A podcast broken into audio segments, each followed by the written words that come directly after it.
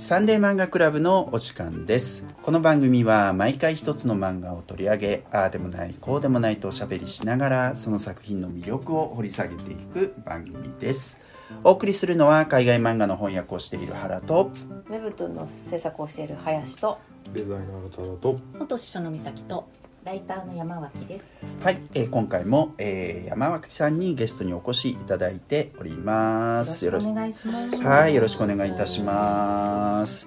はい、えーっと、えー今回は、えーっと、これまでね、山脇さんのおすすめ作品を、えーっと、3作品、えーっと、取り上げてきましたけれども、今回は、えーっと、美咲さんのおすすめ作品でしたね。どんな作品でしたっけ？はい。今回は「Are You Listening」っていうのがタイトルです、うん。タイトル「Are You Listening」で書いた方がティリー・ウォルデンさん、うん。で出ているのが「トゥーバージンズ」という出版社から出ています、はい、えっと、つい最近出たばっかですよね。そうなんです。2023年の4月22日が初版の発行日になっています。はい、どんな作品でしょうか？はい。えっ、とお話自体はうん、一冊のまとまった長いお話で、うん、うん。で27歳の車の整備士をしているルーという女性がうん。車で旅をしてるんですけれども、その中で程よくご近所の実際自称18歳の B という、あの女の子を一緒に車で拾って思わぬことからドライブ旅にすることになるというお話です。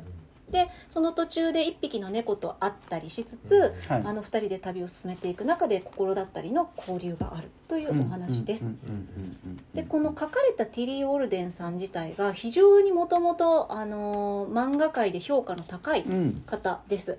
でアメリカの作家さんなんですけれども、うん。日本でいうとスピンっていうスケートを題材にした反自伝的と言われている、反でいいと思うんですけど反自伝的と言われているうん。作品が、自伝的かな。うん。はい、あの日本でも刊行されていてあの評価が高くかつ、えー本国のアメリカの方でもアイズナー賞っていう漫画の賞をうん2度受賞されています。でそういうもともとこう若くしてしかも若くしてっていうのがポイントだと思うんですけれども、評価の高いという方が書かれていて日本で2冊目になると思うスピン以外だと2冊目になると思うんですけれども、二はい。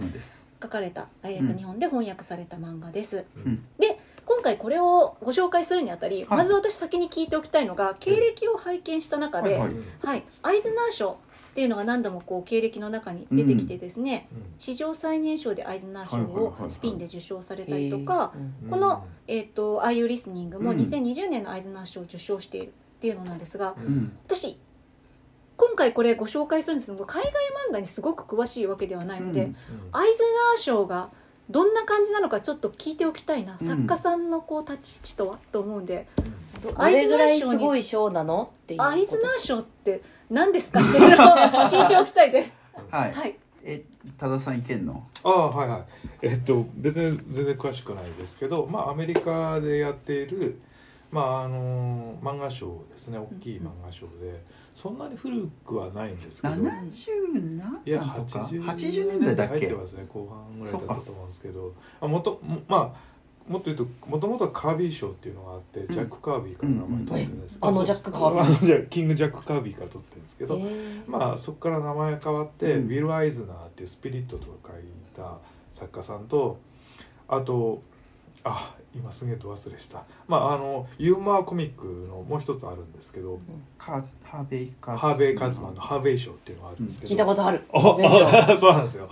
なんでその2つに分かれてるんですけどまあ大きいのがそのウィル・アイズナーのアイズナー賞うん。でまあなんだろうアカデミー賞的な、芥川賞とうん、みたいな感じの人の名前がついてる賞あまあそうそう考えてくれてると全然予想外の言葉が出てきてびっくりした。なるほど。ア。カデミーってところで芥川って。あすいません。みたいになりましたけど。まあまあそう考えて全然いいと思うよ。まああの大御所の名前を取ってるんでうんうん実際。なんかあのねサンディエゴの、ええ。えっと、コミコンインターナショナルっていうのが行われて、これええ7月に行われる、ええ。っと、コミックスとあと映画むしろどっちかっていうと映画の方がメインなのかな？今そうですね。そういう祭典があって、その中の一部みたいな位置づけに今なってイベントみたいな。えー。コミコンの一部なの？そうですよ。あサンディエゴコミコンうん、でその中で発表される。で先にノミネートは発表されてんだけど、うんそれを選ぶ人たちがいて、委員会みたいのがいて、うんでその後はあれうん投票になってんのかな、うーんだったかな。そまあそんなちょっとぼやっとしてますけど、ー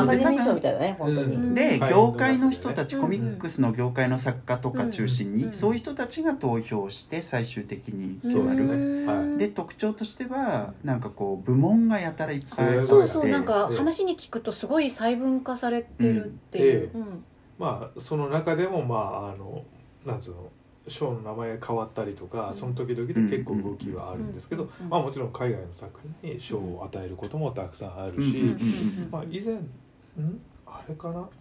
えー、っとうーんエイドリアン・トミネ、えー。さんの作品を取り上げた時に、まあ、自伝的な手帳のやつがあるんですけど、うん。うん。うん。あん中で多分、長距離漫画はい家の孤孤独、ありましたけど、最近だったら、ええ。あの伊藤潤二さんが撮ったりとうんか、うん。毎年のようにノミネートされてるね。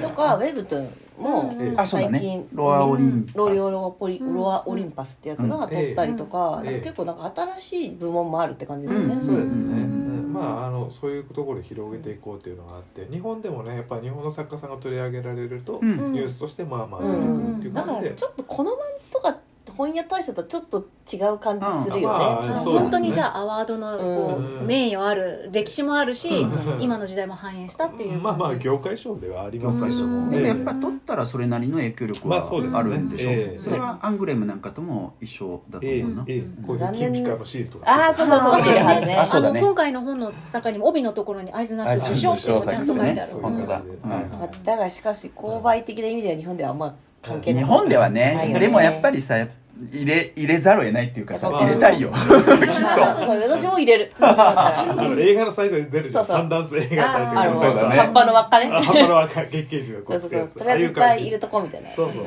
そういう感じです、うん。うん。イギリス食べっ子動物みたいな、はい。まあそういうねありがとうございます。そういうふうにもはや評価もあのちゃんとされているというところの本が日本でも読めるようになりました。はいうんうんうんそしたら山脇さんいかがでしたか？はい、ああのすごく面白かったです。まずあの女性二人のロードムービーっていうだけでも結構好きな映画とかうん。動物しあます。なるほどな。あのテルマルイーズとあか。ーうん。であの私自身運転することが結構好きなので、なんかあのー進んでいく方向に向かって推進力もありますし、あと色がすごい。そう素敵ですよはね。い。へー。なんかああ夜明けが来るんだなと思ってもカンカンのブルーの青空って出てきませんよね、うん。全部ねちょっと曇った感じというか、はいあのくすみカラー。うん。うん。そうなんです。なんか外夜と夜って感じですよね。そう。なんかずっとこう不不安感とか、うん。まだあのお互いに吐露してない何かうん。心の折みたいなものがあるんだろうなっていうものをなんかネームとかじゃなくてうん色彩で見せながら進んでいくっていううんその手法もすごいいいなと思いました、うんシャレとるなみたいな、あー。されとる。なるほどね。はい。はいっていうふうに感じました、はい、ありがとうございます。じゃあ今ちょっとグラフィックの話が出たので、多田さんいかがでしたか？ああはい面白かったです、はい。でやっぱグラフィックすごい独特ですよ。ね、うん。で全体的にやっぱその明るいところもあるけどだって、えーっと何ですか？舞台になってるのが、えーっとカンザスじゃなくてテキサスじゃないですか、ねって言ったらちょっと青い空がガーンと出てきてもおかしくないのに、いやテキサスだって寒いんだよ、みたいな常になんか暗いテ感じキサス味は感じねえよテキサス味ないね。テキサス味ない。いや住んでる人はこうなんじゃないかわかる。なな全然違って、あテキサスをこういう風に描くんだっていう驚きかってことですよね。それはそうですよね。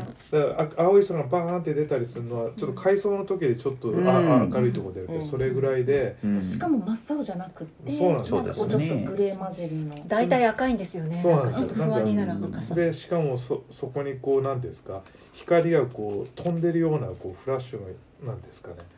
あの別のレイヤーでこう常にこうスポットの光がこう飛んでる感じでこれがこう画面的な効果っていうか、うんうんなんかすごい多重的な画面の深みを与えてる感じがしますね。でさっき宮城さんがおっしゃったようにその何ですかねあの不安感常に画面がすごい不安感が満ち満ちてて、やっぱりこれはちょっとあの男性の僕とかはちょっと感じづらいとこではあると思うんですけど、なんでもないその何ですか女女性2人のロードムービーなんですけど、何でもないところで車をちょっとスタックしたわけじゃないけどうん。止めてんだけど、なんかちょっと手伝えることないみたいな感じでこう顔が半分隠れてうん。男がうん。男がちょっと声かけてくるだけでもちょっと不安な感じとか、うん。うん。あのしかも何もないと田舎じゃないですか、うん。なんかあったらこうなんか夜すべもないっていうか、でそういうちょっとした嫌な感じみたいなのうん。がすごくいろんなところに入ってるんでちょっとその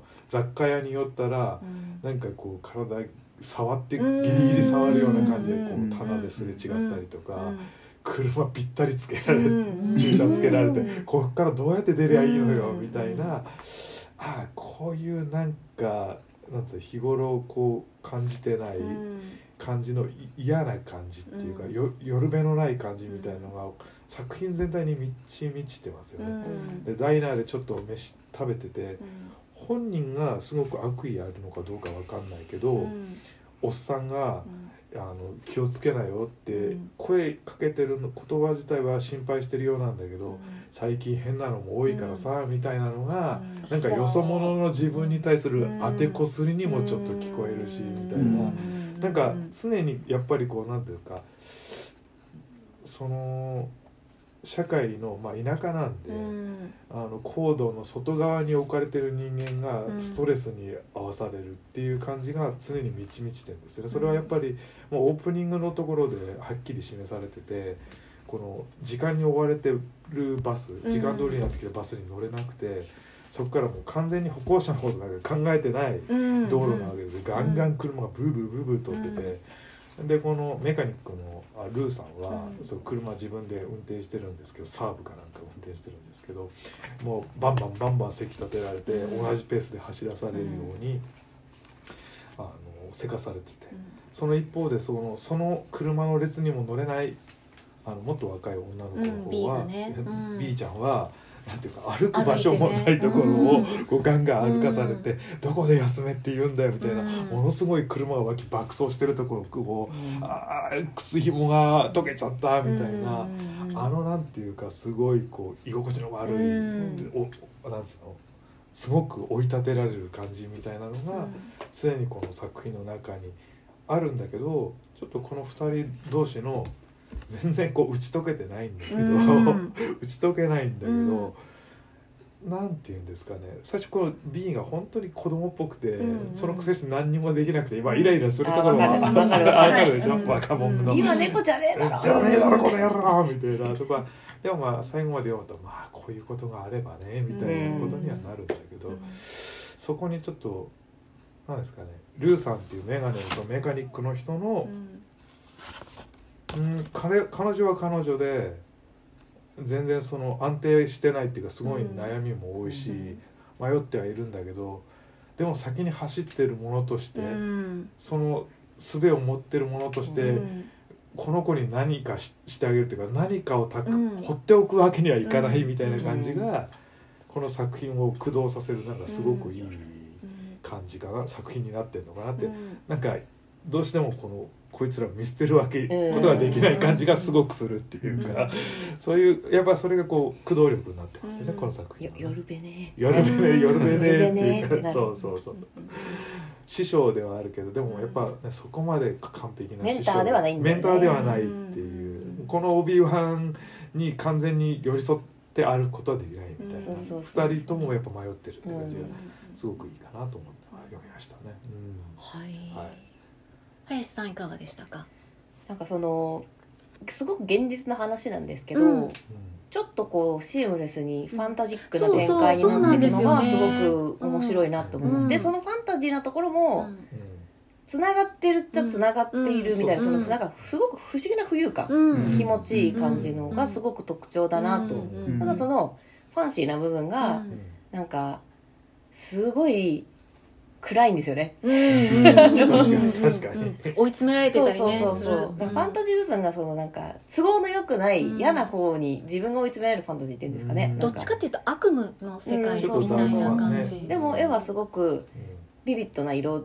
うん。なんだけどなんかサイド暗めで、うん。なんかこうどんどん夢の深いところに行ってうん。帰ってこれなくなっちゃうみたいな、うん。でもなんかこうはって戻ってこれたりとかうんそこで解決する何かうん。みたいなところ、なんかその劇的に解決されたわけじゃないんだけど、うんうんでもちょっと前よりはうん。前向きになれたというか、うん前に進めるかも、うんみたいなところはすごくいいなんていうんだろうな。ともしたらこれきさ主人公が勝手に悟って終わる系の漫画になる危険性があるんだけど、それにはなってないのがうん。技ありだし、なんか私はすごい好きですね、うんうんうん。うんなんかこう暗いダイナーとか,、山のな森の中に入っていくと雑貨屋がゴーってあったりしてうん暗くて、うん。なんか人がうごめいてる感じとか、うんうんちょっと南部ゴチックっぽいようななんか暗い感じが若うん干ありますよね絵的にね。とかやっぱそのコマの構成とかもすごく暗くて、うん。こう誰も喋ってないうん。うんコマとしては、うんでもすごく絵的な旅情というか、うん。なんかこう物悲しさがあるみたいなアート面でもすごい優れてると思う、そうです。ね、うん。すごい黒多いですもんね。うん。確かねでもこの暗さがいいんだよなってなる、うん。多なんか。分そうだと思う。街灯がない森の中ってうん。視認できる範囲これぐらいだよなっていう、確かに。めっちゃめちゃ暗いですよね。だってあれだぜ。テキサスだぜ。もう街灯なんてないよ、ないないない。もテキサスのイメージ。そうチェーンソーを持った人しかいそうない。そう。あとショットガン持った人出てくるみたいな。う車そう止めて人なんと話しちゃダメだよ。ダメだよダメだよ。危ない危ない。ランプにされちゃうんだすごい偏ったテキサスのイメージ感どんどんどんどんみたいな。まあそういう怖さますよね。あと距離感だよね。なんか初めと終わりでそんな変わってないうんうん。感じだけど、でも違うよねっていう、うん。そうですね。私あとエンディングがすごい好きですこれ、ああ私もでへすー完全に一体化してないのがいい。うん。この二人が距離感がね。そう。うん。ああなるほどね。でもちょっとトトロみたね。あトトロの私もそこは ジブリっぽさをすごく なんかちょっと影響を受けてらっしゃるっていう目があったのかもしれないですけどうん。なんとなくへねージブリっぽさを感じました私も 一瞬。木のうろは。ダークジブリ。えー福自分はい原さんいかがでしたか？そうね、うん。えっとね俺は実はあんまり乗れてないんですよこの作品は。でもなんか消化できてないだけなのかなっていう気もするしうん。何とも言えないなっていう気がする。でテリー・ウォルデンは、うん。あのーまあ、すごい注目されてる作家で、うん。え例えば日本の漫画家さんとかが好きだとかって言ってることをさ、うん。SNS 上とかで公言したりみたいなことはよく、あテリー・ウォルデンさん自体がね。そうテリーウォ、あテリー・ウォルデンのことを好きだっていう日本の漫画家さんがかなり、えっと、いたりするけれども、うんその中でスピンしか出てなくてさ、うん。ですごい待望されてたと思うんですよね。だからあのまずこういうふうにこの作家の作品がいくつか出てくるっていうのは素晴らしいことで、うん。このあとまだ例えば「女サンビーム」とかなんかもっと期待されてる作品とかあると思うんで、うんさらに出ればいいなと思うんですけど、うん俺は個人的にはスピンの方が好き。へえでなんでなのかちょっとは分かんないけど、うんでもやっぱりあのさっき林さんが好きだって言ったファンタジー的な部分、うんうんうんうんこれは多分一つの原因だと思う。俺はやっぱそこが乗れてないと思う。せっかく2人のなんかすごうくん追い詰められた感じみたいなのがあった時うんうんにうんうんそっちに行くことでなんかこうさ、まあか、何かが解決したわけではないとは思うけど、うん。ちょっとなんかこう作品の持ってるヒリヒリ感みたいなものを俺基準では、うんうんうんちょっと減じられてしまったかなっていう気がする。へでー。多田さんが言ったところ俺もすごく魅力的に感じたんだよね。冒頭のうん。2人がすごくテンパってる感じはすごくあるじゃないですか。えーこれすげえいい出だしだと思ったんだけど、うんうんなんかから逃げてる感じねそうね。すごい。そしててえっと、るその後の特になんだっけ B だっけ、うん。その彼女の方本当に子供だしうん。独りよがりだし、うん。もうちょっと一緒にいたらこいつ許せねえなっていう感 だいぶうざいことはじい。やマジでこれはうざい。うざいよ踊りを試してくるタイプの子です子供であることをすごくリアルにうまくこうトゲトゲっていうのを感じさせますよね。この穏やかな絵の中で そのトゲトゲをうまく出してこられる、まあうん、彼女には彼女の事情があるわけだけうん。どでもやっぱり周りのことは考えずにうん。自分のなんかこううん。不快な気持ちだけ言ってくるし、えーっとでも何ができるわけでもないくせに余計なこと言ってくるし、10代だもん。いやそその寛容さがすごいな。ポテトチップとチョコをね一緒に食べると美味しいよあそう。それ美味しいわ。に日本の人大体もう大体知ってるよな。大体知ってるあれあれあれ商品化されてるから美味しいのが美味しいよそれ確かに美味しいよ。こんなもんだよ。10, まあ10代ねそうか20代はなでものでもそこまで固くなかなってちょっと思ったりする逆にあ日本のそれ10代の子と。か抱えてるものもまあね。後からその分かってくるじゃん、うん。ななんでこいつこんなんなの、まあみたいな、ねそれもそうだよね。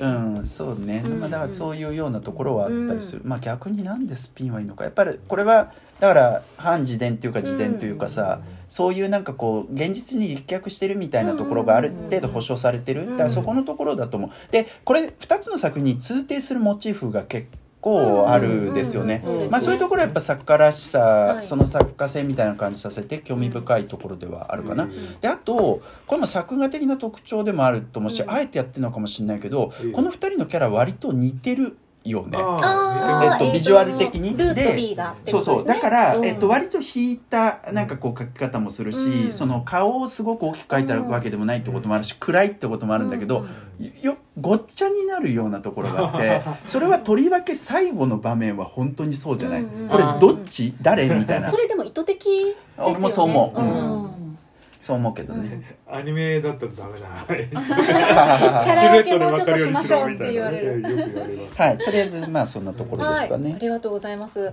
私、あのーこのああいうリスニングで、うん。いいなって思ったところ自分なりに3つ考えてみたんですけどもその中の一つがまさに原さんには響かなかった、俺に響かなかった。ファンタジックさ。あなるほどね。なんです後ね。半ぐるーっとそうなんです。半分から来た時に急にファうんンタジー上にパッてやるじゃないですか、うん。それ私もすごく不思議だったんですよ、あれ？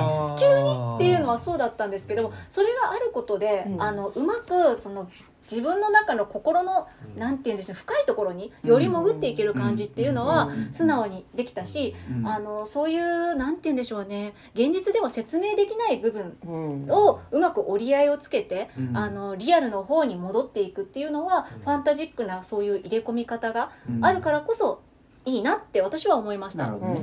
私ちょっとモモミハイル・エンデのモモを思い出しました。そういう時間泥棒。そんな感じの。追っかけてくるやつがね。そういう感じですよあねなるほどはいそういう感じの。なはい。なんかさ俺そのファンタジーのところで言うと、うん。あの同じあのアメリカからで作られたコミックスで言うとね「アイキル・ジャイアンツ」っていう作品があって翻訳もされてるわけですよ、うん。ケンニムラさんっていう人が書いた「アイキル・ジャイアンツ」とかはちょっと思うその心理的な不安みたいなものの継承家としてのファンタジーとかね、うんそうそうそうそうそうそう若い子に特有のとかね、うんはいなるほどなで2つ目がうん。私そもそもこのティリー・ウォルデンさんの読む前にあスペインの人かと思ってちょっと安心したのは、私スペインが海外漫画の中でもちょっと読みやすいっていう印象がなんかあったんですわか。かる気もします、はい、絵とかうん。読みやすかったなと思ってスピン読んでみたんですけど私の思ってたような読みやすさではスピンを改めて読んだ。らあちゃんと海外漫画だって。あまあそれもそうだと思う。思いました。でもそれよりもああいうリスニングの方がもっと読みやすいと私は思いました、はい、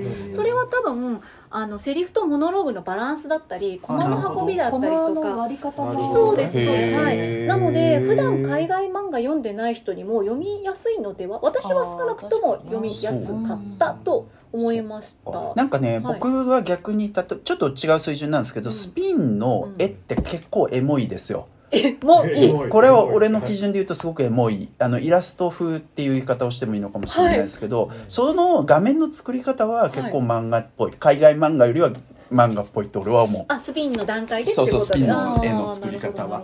なんかやっぱそのなんつったのすごく引きでさ、うん。なんかこう綺麗だけれどもそこに感情が乗ってこないみたいな、うん。海外漫画に割とありがちな絵とちょっと違うっていうこれ俺の言い方が正しいかどうかそれわかる。海外漫画のうんその感情が乗ってない風景みたいなのまあそう。はわわかる。中にはそういう載ってるものもあるけどね、で俺はそこがなんかこうこれす読みやすいっていう人結構いるんですよやっぱり。海外漫画読まないけど、うん。でも俺はそういうことかなと思ってたけど、うんそうではないってことね別にね。あいやえーと改めて当時もちろんスピンを読んだ時に読みやすかったっていう印象もあるんですけど、うん。改めて読んだ時にスピンってモノローグ結構すごく入るじゃないですか、うんうんでそれをあの定番のようにもうコマの間にかなり多く入ってるっていうのは割と海外漫画っぽさあるなと思ったので,、あ思ってたより海外漫画だった、うん という気はしました。海外漫画ってくくりがいいのかどうなのかわかんないですけど、うんそれに比べるとそのモノローグっていうものを多用せず、まあ、お話の作りが、うんえー、と自伝的かそうでないかによって違うと思うんですけど、うん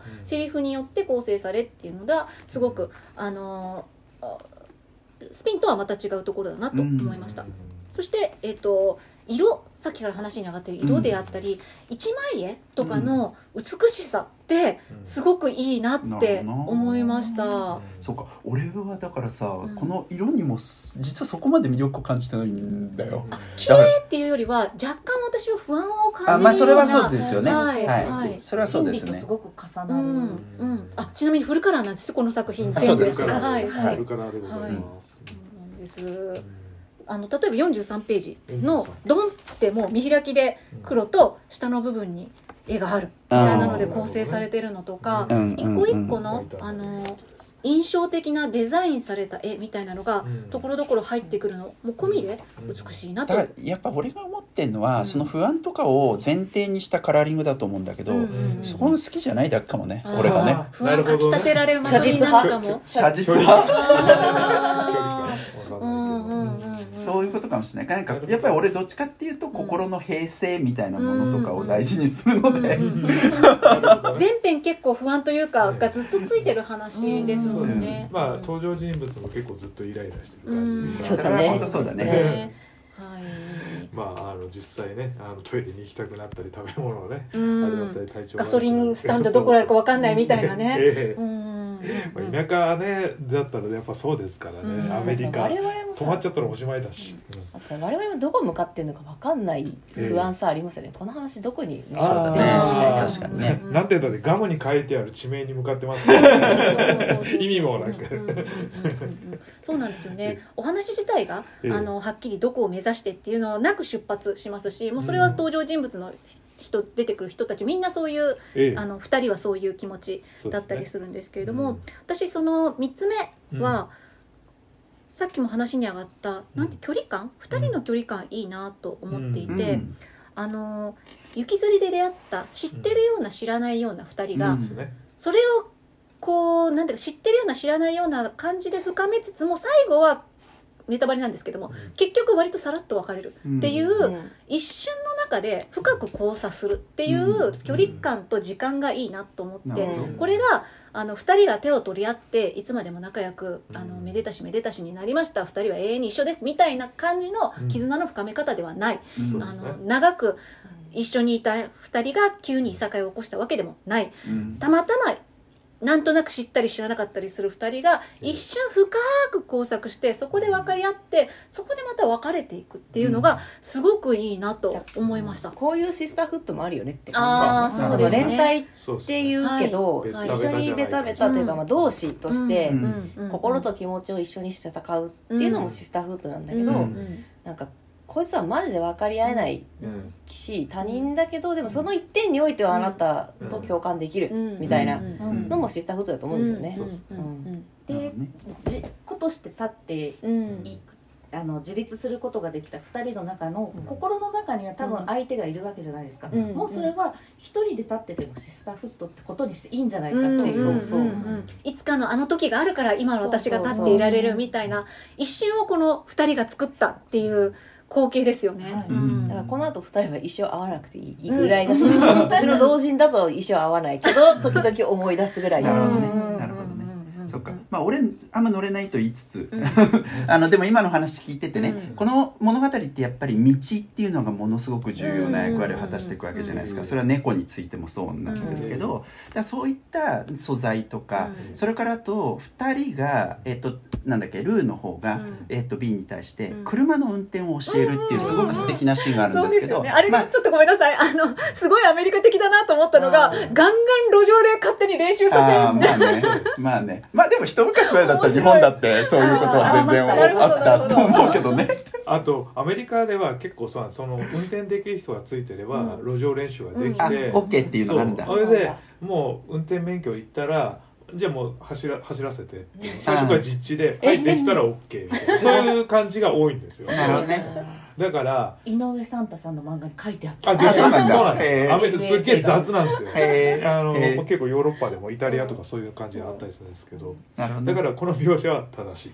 そして、やっぱりアメリカっていうのはその自動車によって作られた国っていうことなんですけどあその自立と自動車うん運転するってことはイコール、あー。なるほどね。なるこれほどね。必ずアメリカ文学や映画で描かれる。そうかそうかそうか車乗ることで大人になるっていううんそういう感じでそうかそうかめちゃくちゃ多いですよね。なるほどだから彼女であの、まあ、古い古典的な言うと大体親父が子息子にそういう運転を教えるっていうのが、うん。その継承の一つの類型なんですけど、うん。そういう意味ではルーさんは、うん。お母さんにそそこの部分は自立するための力は与えられてるんだけど、うん。この B ちゃんの方はそれを与えられるチャンスがないか。うんら、でだから放っておくことができない、うん。っていう明らかなこの古典的な構造に入ってる。うん。あで確かにそのルーの方も車整備士だけど、うん。なんかそれがうまくできない、うん要はそうそう。ちょっと人生スタックしている、うん。だからうん自分をコントロールできないっていうのでも、まあ、古典的な扱い方をだからベーシックに使ってるよね、うん確かに、うん。でそれを教えてくれた道筋を教えてくれた、まあ、あのルーさんのメンターであったお母さんが亡くなってるっていう時点で、うん。やっぱり不安定になっちゃってるんですよね、うん。ルーさん自体、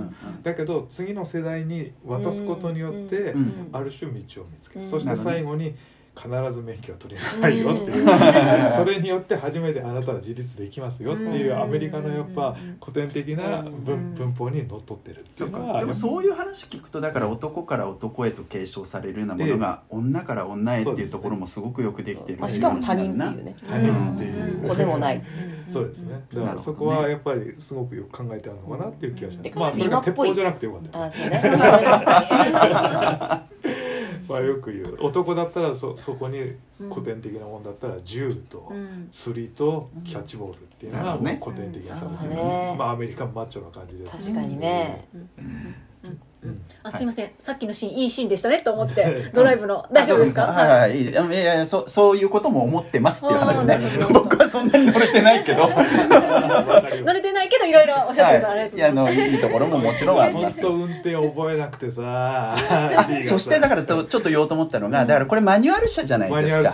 オートマ車じゃない。やっぱオートマだとここの感じは出ないなと思って。自分で不便走りますからね。クラッチつなげないみたいな。そうそうそうそうそう。そこ大丈夫ワイスピも全部そうだもんね。あそうなんだ。俺走りやお前走り屋で教わらないオートマだったら嫌だないないないテキサス人はオートマなんか認めないですまた謎のテキサス感が出てるキサスイメージ電気自動車もないしねそうそうそうプリウスもないプリウスもないやっぱ運転しなきゃいけないプリウスもないプリウスもない落としてなんぼですよねその通りですガソリン臭い車しかダメなのでも乗ってんのはあれですけどねスウェーデン車ですはい。えあの最後になる時間的に最後になると思うんですけども、まさにあの教えていく物語だと思うんですよ、うん。あのルーと B っていう年の差がある2人があのいろんなことを教えその教えることによってルーがあのまた一つなんていうか違うこう目線を持っていったりするんですけれども必ずしも私それをあの親的な保護者うん。っていう感じにも捉えてなくって、で物語的にはその年長者が年少者をなんか大事にするようなシーンもいっぱいあるんですけどでおこれからは私の受け取り方の話かもしれないんですけどそういうなんて言うんでしょうね。これを誰かを守ることもしくは子供を大人にすることで脱大人になった。ルーはそのお母さんからまた脱却していくっていう物語でもないと私は思っていてうん。私はこの物語の中であの人が持つ役目を頑張ってうまく人のために使う使うというか役立てることによってなんていうか救われるというか助かるところもあるみたいな話かなと思って、うん。必ずしも年長者が年少者をうん。なんていうか導くうん。というだけじゃなくて人として良い交流だったりとか立場とか役割を超えて自分のできることをし合ってるっていう物語でもあるのかなと思いました。うん。はい。だから後半ちょっと母親のシーンが出てきて、うん。でさらに謎の女性が登場するところで、うん。ある種ちょっとその家族の役割っていうか、うん。そういう継承の話になっちゃうのかなっていうそれだとちょっと嫌だなと思ったんですよ。僕もややれるものがそれを救っていくっていうか、うん。そういう社会的ポジションの話にならない方が広がってていい、もっと広がる感じでいいなと思ったんですけど、うん。そこの部分がちょっと読みまだちょっとこの作品は読み取れてないんで。ああそうですね、あのお話的にはこう明らかに生まれ変わりみたいなシーンかなっていう、新しい自分に生まれ変わっていくっていう書き方なのかな。それは親から出ていくっていううん書き方なのかなってちょっと思うとこもあったのでこれはそのはっきり作者さんが目指しているところかどうかは私もわからないんですまけど、まあ実際そのあのテキサスの田舎町から逃げるように来てるわけだし、もう家族のことももうみんな近所の人は知っていて、うん。なおかつおばさんの家に行った時にちょっとおご飯食べながら喋るシーンで多分おばさん悪気がないんだろうけど、あの家の話とか何やってんのか、うんどっから来たのかっていうのが当たり前みたいな話じゃないですか、おそらくそれが彼女をすごくこう、うん。押さえつけてるわけですよね、うん。たまんなくなって出てっちゃうわけですけど、まあ、いわゆるそれが多分世界彼女が捉えてる世界なん。だよねとにかくこっから出たいん。だよ、うん。みたいな、からそこに対してちょっと明確な答えがわまだ読み取れてないんでこれは読み取る側がいい感じに読み取れればいいのかなっていう気は少ししますけどね。うんまあそういいったところの作りが結構海外漫画っぽいっていうまあ感じがするよね、そうですそこにすごくうんなんていうかうん補助線がすごくあるわけではないっていうところがね、はい。でしょうか。そんなことですか、えはい、えーということで、えっと今回は美咲さんのおすすめ作品ですね、えっとテリー・ウォルデン、えーさんの「Are You Listening」三部律子さん役ですね、えーの作品を取り上げました。はい次回なんですけど次回は誰がどんな作品を取り上げてくれるんでしょうか？はい次回はですね私はこの「サンデー漫画クラブ」でめっちゃ好きになったうん。船場センタービルの漫画を描千いた。千葉だろあ千葉だ。はいどうぞ。千葉センタービルの漫画を描いたうん。町田洋さんのはい。新作短編集。うんえー、と砂の都というのが最近出ましたので、はいこちらを取り上げたいと思います。はい、次回はその作品を取り上げたいと思います。サンデー漫画クラブには YouTube のチャンネルもありまして、えーアフタートークやオフトークといった動画も配信しています。ぜひそちらもご覧ください。チャンネル登録、コメント、いいねよろしくお願いします。ということで、今回のサンデー漫画クラブはこれでおしまいです。以上、原と、林と美咲とそして山脇さんはここまでゲストに来てくださって、うん。ありがとうございました。ありがとうございました。おかげさまで楽しくお話できました。ありがとうごあざいました。はい、アフタートークでね、またちょっと、えっと、山脇さんにはあお話も伺いたいなと思いますので、そちらもご覧ください。はい、えーそれではまた次回お会いいたしましょう。ありがとうございました。ありがとうございました